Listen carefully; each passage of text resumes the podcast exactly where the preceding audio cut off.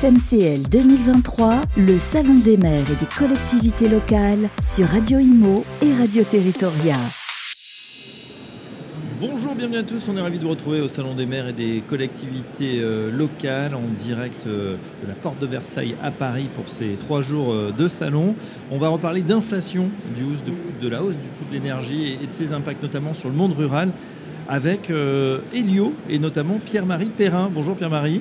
Bonjour Fabrice. Vous êtes directeur des affaires publiques donc chez Helio et avec euh, l'IFOP, vous avez sorti euh, une étude justement sur cette précarité énergétique qui touche notamment euh, bien les ruraux. un petit mot de la méthodologie, ça a été un questionnaire qui a Alors, été ça a été récemment. administré récemment, au mois de novembre, auprès d'un panel notamment de 1000 Français dans les territoires ruraux. Et on s'est intéressé à cette question-là pour savoir s'il y avait une vraie différen- différence entre les habitants des zones urbaines et des zones rurales. Et effectivement, il y en a. Ah, il y en a alors euh, effectivement puisque on a euh, 54% des ruraux premiers chiffres qui ont renoncé euh, à, à chauffer leur logement par manque d'argent. Euh, c'est- c'est c'est assez euh, Bah, c'est déroutant. assez euh, déroutant et ça, ça fait peur et ça demande euh, vraiment de s'engager pour ces territoires ruraux et ces habitants afin de leur apporter des solutions. Et ils se sentent plus éloignés, plus éloignés euh, des dispositifs d'aide, plus éloignés euh, de leurs élus sur ces questions-là. Ils ont une vraie attente en termes de rénovation énergétique, de transition énergétique des territoires et on se doit euh, de les accompagner euh, dans l'ensemble de leur démarche, mais également que les pouvoirs publics se penchent sur ces territoires ruraux pour accélérer euh, la transition énergétique. Oui, d'autant que bah, dès qu'on parle du monde rural, c'est vrai que ce sont des, des personnes qui utilisent bien évidemment, qui ont leur exploitation qui, est consommatrice d'énergie, première chose, mais également qui sont souvent bah, voilà, sur, des, tracteurs, sur des, machines, des, qui fonctionnent encore.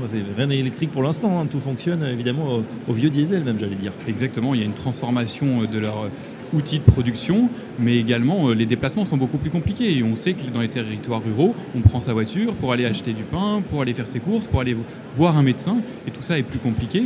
Donc il faut accompagner euh, les territoires ruraux et les habitants pour euh, décarboner euh, leur quotidien, leurs actions, leurs bâtiments, mais également euh, leurs pratiques, et ça demande beaucoup plus d'efforts. Mais on se rend compte aussi, il y a une donnée qui est intéressante dans notre sondage, c'est que euh, les territoires ruraux et les Français en zone rurale euh, sont moins sensibles et trouvent des solutions pour euh, parer à la hausse des prix de l'énergie et arrivent à se, se chauffer ou en tout cas à trouver un système D ou des solutions. Comment notamment? Bah, je pense que alternatives? la première des choses, c'est qu'ils sont peut-être plus résistants, ou en tout cas, il y a des solutions alternatives comme le, chauffage à la biomasse ou au bois. Donc, euh, les habitants des zones rurales trouvent des solutions et sont un petit peu moins exposés et euh, réussissent euh, à parer euh, la hausse des coûts de l'énergie, même si c'est une véritable problématique. Oui, euh, on le comprend quand on a dit euh, effectivement entre l'exploitation, euh, les moyens de transport, etc. Ils sont aussi plus exposés à, à l'explosion de cette facture énergétique qui nous a tous touchés à partir de l'an dernier. Complètement. Dans les zones rurales, on le sait qu'il y a encore beaucoup de gens qui se chauffent au fioul ou au gaz. Et donc, du coup, il y a un parc qui est plus important à changer et à amener vers la transition. Donc, ils sont beaucoup plus soumis la facture est beaucoup plus élevée. Et la deuxième chose, c'est que souvent, les maisons, euh, c'est souvent des maisons avec une su- surface habitable bien plus importante, donc des coûts de l'énergie plus importants aussi. Évidemment, à ce moment-là, on chauffe pas peut-être toutes les pièces, notamment dans une grande, grande ferme euh, ou tous les corps de ferme. Euh, tiens, on fait le lien avec euh, le Salon des maires. 53% des habitants des communes rurales, dit votre étude, estiment que leur maire devrait agir en priorité pour la transition énergétique et la maîtrise de la consommation d'énergie. Et ça, c'est un petit peu plus supérieur à bon, voilà, l'ensemble peut-être des populations. C'est justement pour accompagner cette hausse des coûts de l'énergie, mais également pour les accompagner dans la, la mise en pratique, la recherche des aides. Et donc les, ruraux sont en attente d'être accompagnés par leur territoire, que leurs maires viennent à leur rencontre pour leur proposer des solutions et les accompagner dans ce changement. Donc il y a peut-être aussi euh, une méconnaissance ou en tout cas un accès euh, des pouvoirs publics qui est plus limité, qui est moins facile euh, que dans les territoires urbains où on peut avoir l'information de manière plus rapide, que ce soit par les réseaux sociaux, mais également par des, des services qui sont proposés euh, dans, les, dans les villes ou dans les collectivités, dans les mairies, où il y a plus de monde pour répondre aux problématiques. Dans les territoires ruraux, on sait que souvent dans les mairies, il y a une secrétaire administrative, il y a le maire, mais c'est souvent le seul interlocuteur. Et donc du coup, euh, il faut euh, mettre le paquet, mettre les moyens pour accompagner cette transition énergétique, et je le disais tout à l'heure, et pour aller à la rencontre de ces habitants et leur proposer des solutions concrètes pour engager la transformation euh, de leur bâti, de leur maison et de leur outil de production. On le parlait pour les agriculteurs également. Oui, et puis au-delà de, son habitation, on pense aussi à la collectivité, notamment les écoles et les bâtiments publics. Euh, c'est une priorité dans les zones rurales justement pour, euh, pour ces habitants. cette rénovation énergétique, elle doit être en priorité, être axée sur les écoles et les bâtiments publics. 83%, c'est un chiffre édifiant. Il y a une vraie adhésion vers la rénovation énergétique des écoles, mais on le comprend. C'est et d'un, la vitalité des territoires ruraux. Quand il y a une école, on sait qu'il y a des familles, il y a des habitants, il y a des gens qui payent des impôts, donc il y a des commerces. Donc il faut favoriser. Plus les écoles seront rénovées, meilleures seront les conditions de travail des enseignants, et c'est aussi une condition pour les accueillir en zone rurale, mais également pour les familles, parce qu'on sait que euh, quand vos enfants ont très froid l'hiver dans les salles de classe ou très chaud l'été, ben, ce n'est pas forcément les meilleures conditions, et en plus, ça baisse l'attractivité de, de ces territoires ruraux. Donc quand une école fonctionne, c'est un peu le, triptyque euh, mairie, euh, école, commerce. Quand une école fonctionne, on sait que l'écosystème du village, euh, de la ruralité se développe. Donc il faut mettre le paquet sur la rénovation énergétique des écoles. Ça tombe bien parce qu'il y a des dispositifs publics, notamment le ministre de la Transition écologique qui a annoncé un grand plan de rénovation énergétique des 40 000 écoles en France. La Banque des territoires qui accompagne et qui va rénover 10 000 écoles d'ici 7-10 ans. Donc il y a une vraie dynamique qui s'est enclenchée avec les acteurs de la ruralité, les acteurs de l'éducation nationale.